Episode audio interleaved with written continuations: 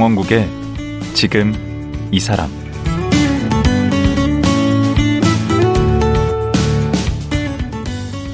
안녕하세요.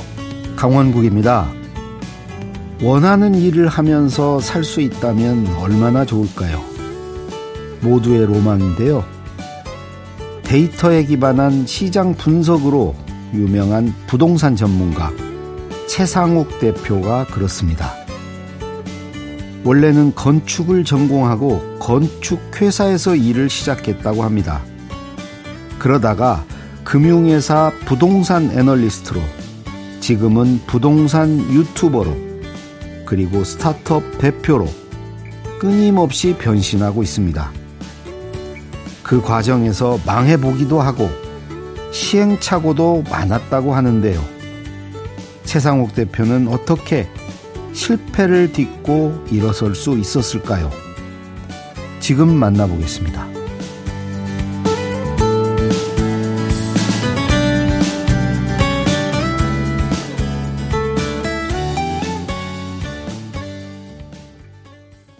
최상욱 씨 나오셨습니다. 안녕하세요. 안녕하세요. 그 호칭을 어떻게 불러드려야 될지 모르겠네. 지금 하시는 일을 좀 소개를 좀 해주시면.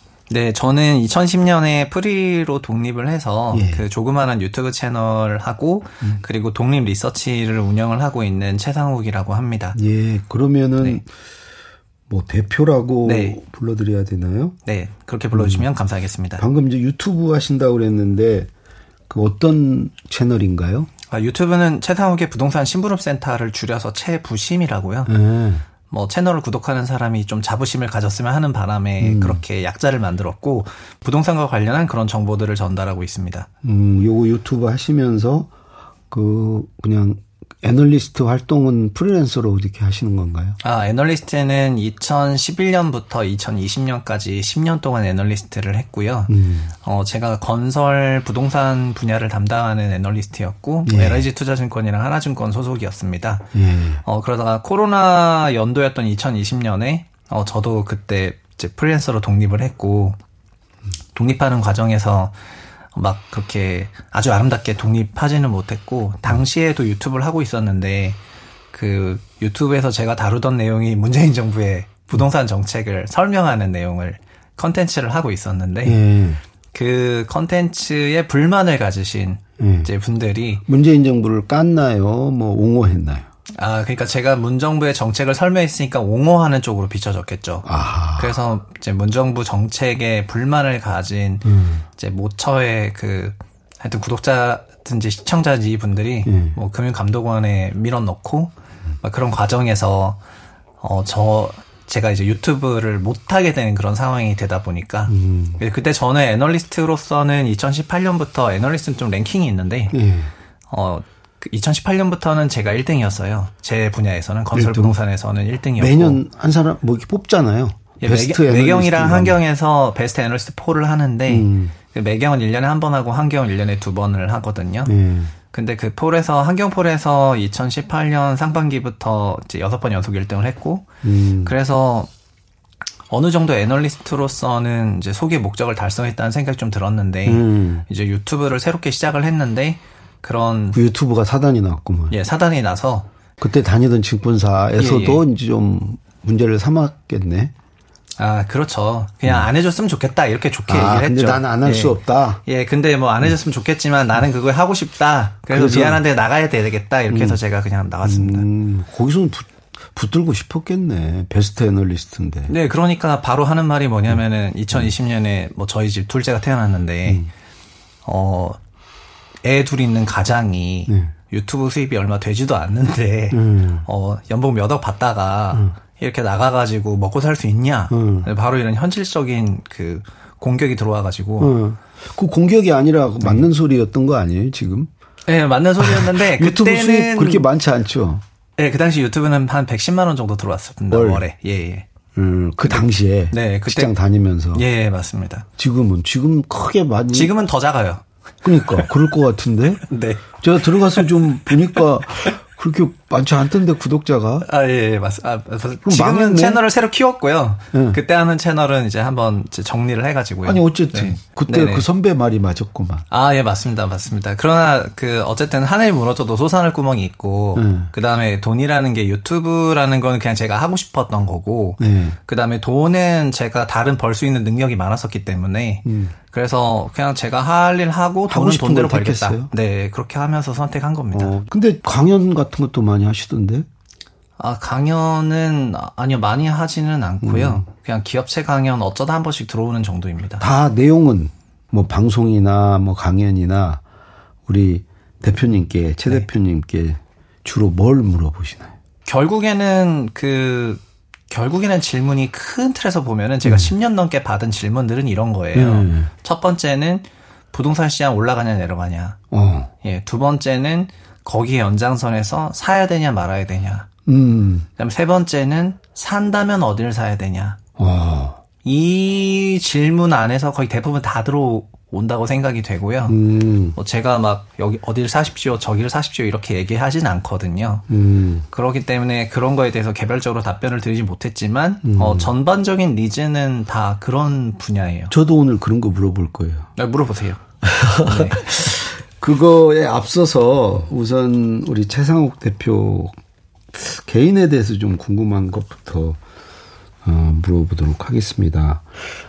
그 원래 학 학교 다닐 때 전공은 음, 부동산 쪽이 아니셨더라고요. 아, 예. 저는 과는 당시에 건축과였거든요. 아, 그 인기죠. 저희 때는 막 건축사가 주인공인 드라마들이 있었습니다. TV 드라마들이. 그 남자 뭐 네 명인가 나오는. 안재욱도 나오고 뭐 이런 음. 건축사가 주인 드라마가 있어가지고 음. 건축사가 되는 게 되게 막 로망이고 그랬었는데 어. 그리고 건축이 생각해 보시면 90년대에는 일개 신도시가 지어졌고 그러네요. 그리고 그런 과정에서 건축 붐이 있었고 일산 분당 네 건축 음. 붐이 있었고 음.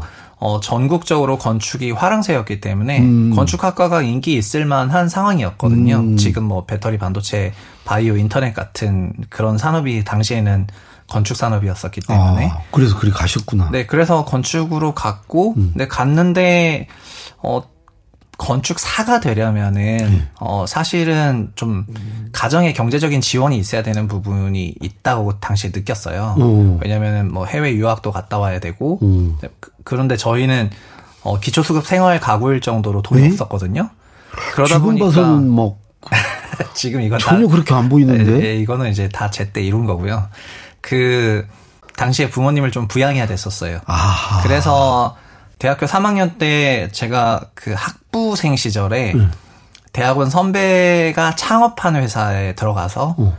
그 지금으로 치면 스타트업이랑 개념이 같은데 그 음. 스타트업은 그 수주 전문. 음. 그래서 삼성물산이랑 LG건설이랑 사업을 같이 하게 되고 오. 저희가 투입됐던 지역이 소위 대치 반포 잠실이니까 음. 어 현재 주택 가격이 가장 높은 이 세 군데 투입이 되면서 음.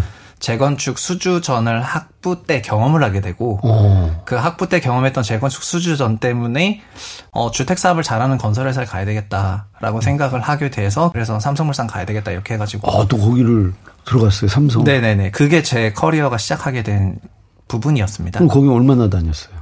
아 삼성물산은 4년 다녔는데요. 음. 해외 현장 1년 그리고 국내 현장 3년 이렇게 다니고 나서 어느 정도 돈이 좀 모였는데 음.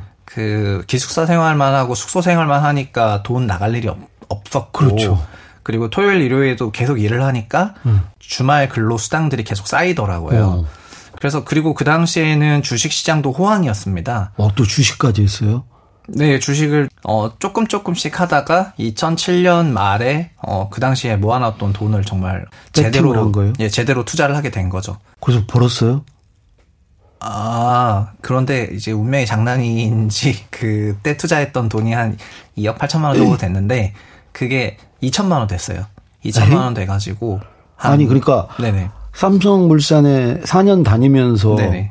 그렇게 2억 8천, 3억 가까운 돈을 모, 모았는데. 네네. 그거를 주식에 다 투자했다가. 네. 그게 2천만 원 됐다고요? 예. 아. 2008년 글로벌 금융위기가 왔던 게 2008년 5월이었는데. 사태. 네네네. 글로벌 금융위기 시, 시점에 제대로 맞아가지고 거의 이제 나락으로 갔는데. 경제적으로는 그냥 4년 공든탑이 그냥 다 무너진 거네. 네, 그때는 정말 그냥 충격이 컸습니다. 그때 나이가 몇 살이었어요? 제, 제 31살이요. 예. 빨리 돈도 벌었지만 또 너무 이른 나이에 다 잃어버렸네. 예, 맞습니다. 근데 그 당시에는 어, 거시 경제라든가 이런 거와 우리나라 경제가 연결돼 있다는 그런 연결고리도 잘 몰랐었고, 음. 그리고 뭐 제가 읽은 책 속에서는 제가 주인공인데 사실 어떤 책을 읽냐도 중요하지만 어떻게 이해하고 이런 것도 굉장히 중요한 부분인데 좀 생각이 짧거나 이해가 다 알았다고 또 생각했구나. 네, 교만한 거죠. 그렇게 그 정도 많이 읽으면은 이제 교만해질 수밖에 없고, 음. 그리고 어느 정도 돈도 벌리니까 어 그러면은 회사는 이제 몸이 힘든 회사이고, 오. 예 그리고 근데 지금 어느 정도 돈은 쌓였고, 아 주식도 어느 정도 될 때 나오셨구나, 네 회사를, 네 그러다 보니까 아 그러면 이 뭐 3억 정도 되는 돈으로 1년에 15% 정도 벌고, 음. 그리고 나는 좀 9 to 6가 되는 편한 공공기관으로 가서 음. 그렇게 거기서 회사도 다니면서 또 이제 뭐 사람도 만나고 결혼을 해야 되겠다. 오. 이런 생각을 하면서 이제 이직을 하게 됐던 거예요. 2008년 2월에. 그 젊은 분들이 그런 분 많으실 거야, 아마. 지금, 어, 지금도. 네, 뭐, 많을 수밖에 없다고 생각을 하고, 근데 네. 역시나, 어, 어쨌든 그렇게 하, 그때 주식으로 다 날렸을 때, 예, 예. 심정이 어땠어요? 아, 그때는 정말 뭐, 그, 말로 설명하기는 어렵고요. 그냥 제 지난 4년이 한마디로 말하면 지난 4년이 거의 부정되는 기분을 느꼈어요. 그냥 불고품. 지난 4년 동안을 네, 어, 엄청나게 노력을 했는데 그 기간이 물론 그 경험이라는 게 남아 있긴 하지만 그 경험의 결과물이 저한테는 그게 돈이었는데 그 당시에는 음. 어, 그게 좀 다 삭제된 듯한 기분을 느꼈기 때문에 상실, 상실감이 되게 컸고요. 음. 제가 한 동굴 속에 2년 정도 있었는데 음. 정말 농담 아니고 2년 동안 정말 내내 게임만 했고 또 그런 시간이 좀 필요하긴 하죠. 네, 한참 그렇게 시간을 소위 소진하다 보니까 음. 나중에는 그냥 뭐 이렇게 소진되는 내 시간이 너무 아깝고 음. 다시 좀 일어서야 되겠다 이렇게 생각했고 근데 제가 주식으로 망했는데 음. 어 그런 그 제 삼성물산 동기가 여의도에서 애널리스트 하고 있다가 이 친구가 애널리스트 그만두면서 저한테 자기 자리를 제안을 해준 거예요. 음. 그러면서 어 그 친구는 제가 주식으로 망한 걸 몰랐고요. 음. 그래서 아니 주식으로 망한 사람한테 주식 시장에서 제한이 오는 게 이게 가야 되나 이러면서 그 저는 주식책을 거의 다 태우고 싶었거든요. 음. 그 책장이 한 천 권 정도 있었던 그 음. 책들을 다 태우고 싶었는데 그래서 근데 저는 이거 책으로 배운 거고 실제 필드에서 사람이랑 엮이면서 배울 수 있는 게 있잖아요. 음. 그렇기 때문에 결국 배우려면 들어가야 되는 거고 음. 그래서 그냥 내가 이렇게 읽었다는 거 다 무시하고 들어가자 이렇게 생각하면서 이제 들어가게 된 겁니다. 갔는데 역시나 음. 다 재무 회계 지식으로 무장한 소위 어 금융 엘리트들과 소위 학벌 엘리트들이 문과 출신들 네 진짜 여의도에 질비했고 또뭐 뭐 좋은 대학 나왔다는 네 뭐 수능 1등 있고 뭐 음. 이런 이런 상황들이니까 아, 어. 뭐 그래서 그들이랑 근데 또 등수 싸움을 하라는 거예요 시스템은 그렇죠. 막 등수를 네. 매기니까. 네, 등수를 그냥 막 매겨버리니까. 음. 그래서 아니면 등수를 하는 게 고등학교 끝나고 나서 대학교 하고 사회생활은 보통 안 받는 줄 알았는데 음. 여기는 진짜 냉정하게 1등, 2등, 3등부터 10등까지 심지어 11등부터는 등수도 없어요. 그러니까 경쟁자가 25명 정도 되는데 네, 음. 테이블에 없어요. 음. 그래서 10등에 들어가야만 베스트 애널리스트. 거기서 1등을 차지한 1등을 거야. 하면 1등. 그다음에 11등부터는 그 테이블에 기록도 안 해줘요. 아니 근데 그 1등을 한 비결이 뭐야? 그 운이 어떤, 좋았은 거예요?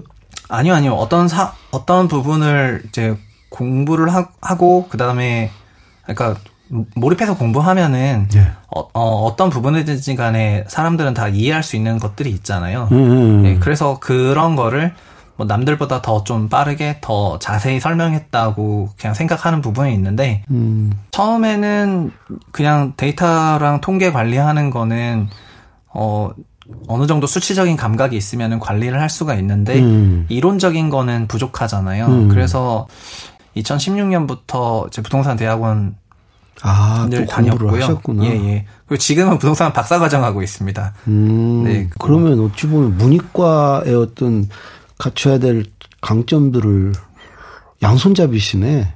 이과생들이 잘하는 어떤 데이터라든가 수치 이런 쪽에도 밝으시고 또 문과생들이 이른바 썰을 풀고 이렇게 스토리텔링 하는 그런 쪽도 이제 갖추시게 된 거네.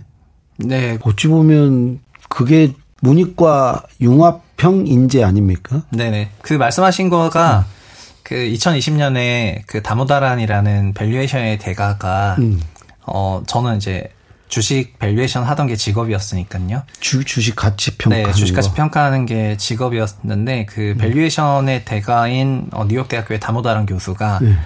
어 Narrative and Numbers라는 책을 내요. 2020년도에. 음, 내러티브나 하여튼 뭐 네. 내러티브 이야기 뭐 네. 하는 거. 소위 스토리와 숫자가 맞아야 음. 진짜 엄청난 성장이 나온다. 약간 이런 내용이거든요. 음. 그래서 스토리를 잘 만드시는 분들은 숫자가 좀 약한 경우가 많고 좀 그렇죠. 네, 그리고 숫자만 과학적 근거를 대고 이런 게 좀 약할 수 예, 있죠. 숫자만 만지는 친구들은 어, 좀 전체적인 거를 못볼 수도 가끔 있거든요. 음. 숫자만 좀 보다 보니까. 음. 그래서 그 스토리와 숫자가 진짜 잘 융합이 됐을 때, 음. 정말 훌륭한 기업 가치 평가도 가능하고, 음. 또 시장도 그런 거를 더 원하고, 어, 음. 지금 돌이켜 보면은, 뭐, 예를 들면 2000, 뭐, 이 특정 연도에 주택 분양이 60% 늘어났는데, 숫자만 보면은 어 그냥 60% 늘어났구나. 거기다 의미 부여를 해. 네, 이렇게 할 수 있는데 맞습니다. 왜 어째서 60%가 늘어났고 네. 그래서 이게 1년짜리인지 뭐 소위 3년짜리일지 5년짜리일지 네. 이런 거는 그 정책이라든가 스토리에서 나오는 거거든요. 그래서 그런 것들을 좀 잘 정리해서 설명을 했던 게 음. 좀 결과적으로 좀 잘 됐던 게 아닌가 싶습니다. 아, 맞는 얘기예요. 그게 두 가지 역량이 양대 기둥인 것 같아. 음, 글쓴 솜씨가 있나 보다. 그걸 아주 친절하고 이렇게 잘 서술하는 능력이 있으신가 보다. 물론 아, 공부도 많이 하셨겠지만. 아예 글을 잘 쓰지는 않는데요. 네. 그 글에 박력이 있습니다. 음, 네. 공부는 얼마나 열심히 하신 거예요? 공부요? 네. 공부는 책을 많이 읽었어요. 저는 책을. 누적으로는 정말 천 권 이상 읽은 것 같아요. 그러니까 원래 책을 좋아하시는구나. 네, 그게 책 읽는 방법이 쉬운 책부터 어려운 책으로 음. 그한 개 주제를 읽을 때는 어 소위 한 열대 권 사서 한 번에 읽는 스타일이어가지고 음. 그래서 그렇게 주제별로 하나씩 하나씩 좀 정리하고 넘어가는 성향이 있거든요. 아, 부러뜨리고 네. 가는구나 하나씩. 네. 이야, 그, 그 사람에게 배우는 건 뭐 없습니까?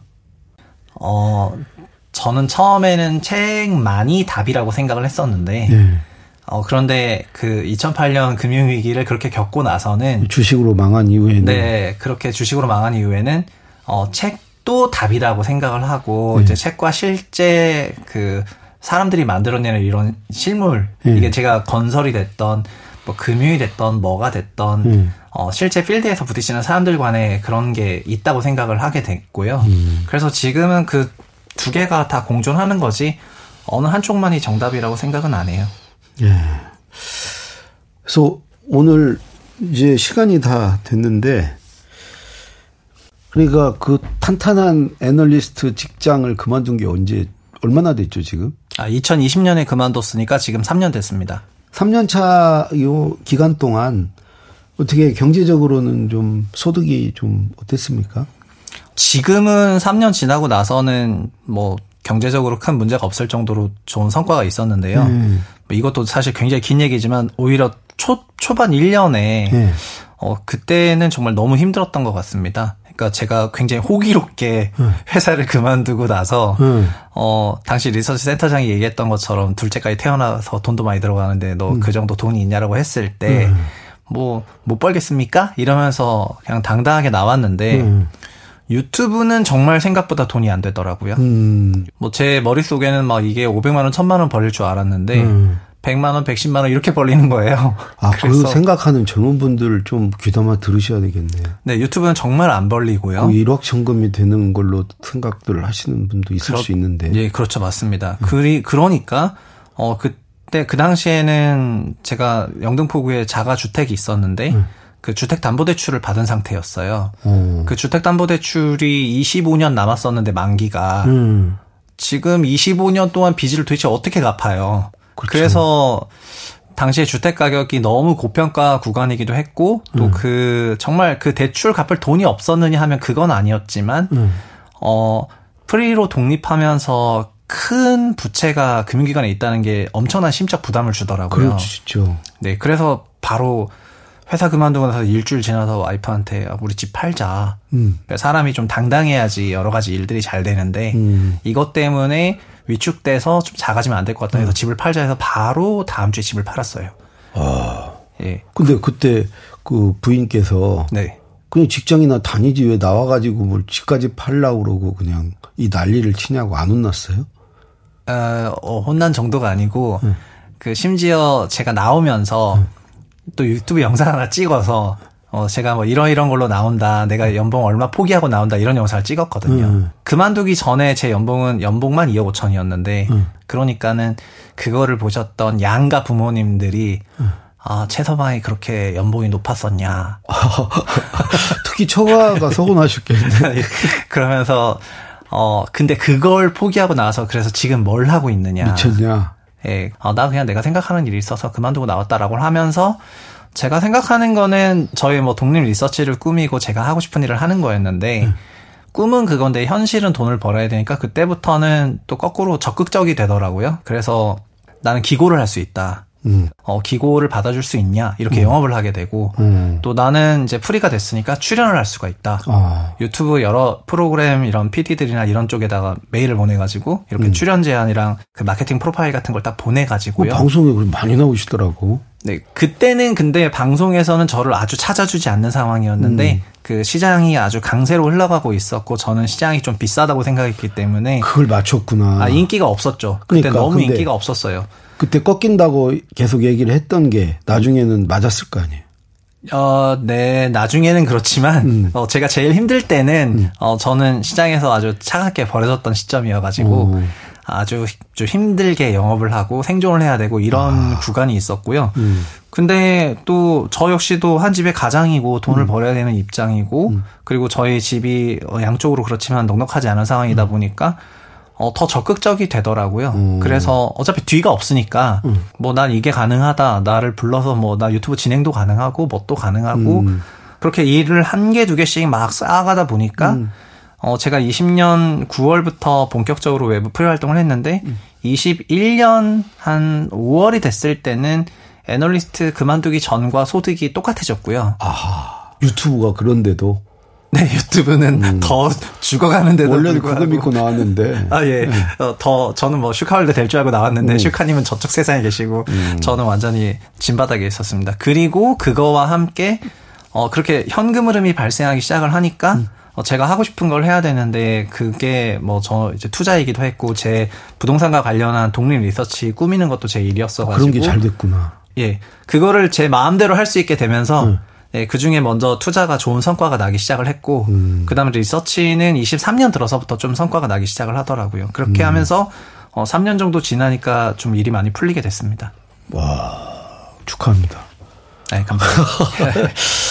지금 네. 근데 실례지만 나이가 어떻게 되세요? 아, 저는 46살입니다. 어, 적지는 않네. 네. 젊어 보여서 한 30대 중반이신가 했는데. 그럼 40대 이제 중반의 아저씨로서 네. 우리 젊은 분들에게 이 우리 최 대표님 같은 길을 꿈꾸는 분들에게 좀 조언을 해주신다면 마지막으로. 어, 자기의 그 전문성과 네트워크를 어, 사회 생활을 하는 과정에서 충분히 쌓 쌓는 것이 두 가지가 필요해요. 네, 네. 전문성과 네. 네트워크. 네, 그두 가지는 반드시 필요하다 생각하고 그리고 특히 회사를 나왔을 때 네. 즉 회사의 간판이 없어졌을 때 음. 결국 남는 거는 자기밖에 없는데 자기 이름밖에 없죠. 네, 그 자기의 이름을 그 소위 1인 브랜드화 할 수 있어야지 음. 독립하고 생존이 된다 생각을 하거든요. 세 가지가 필요하네.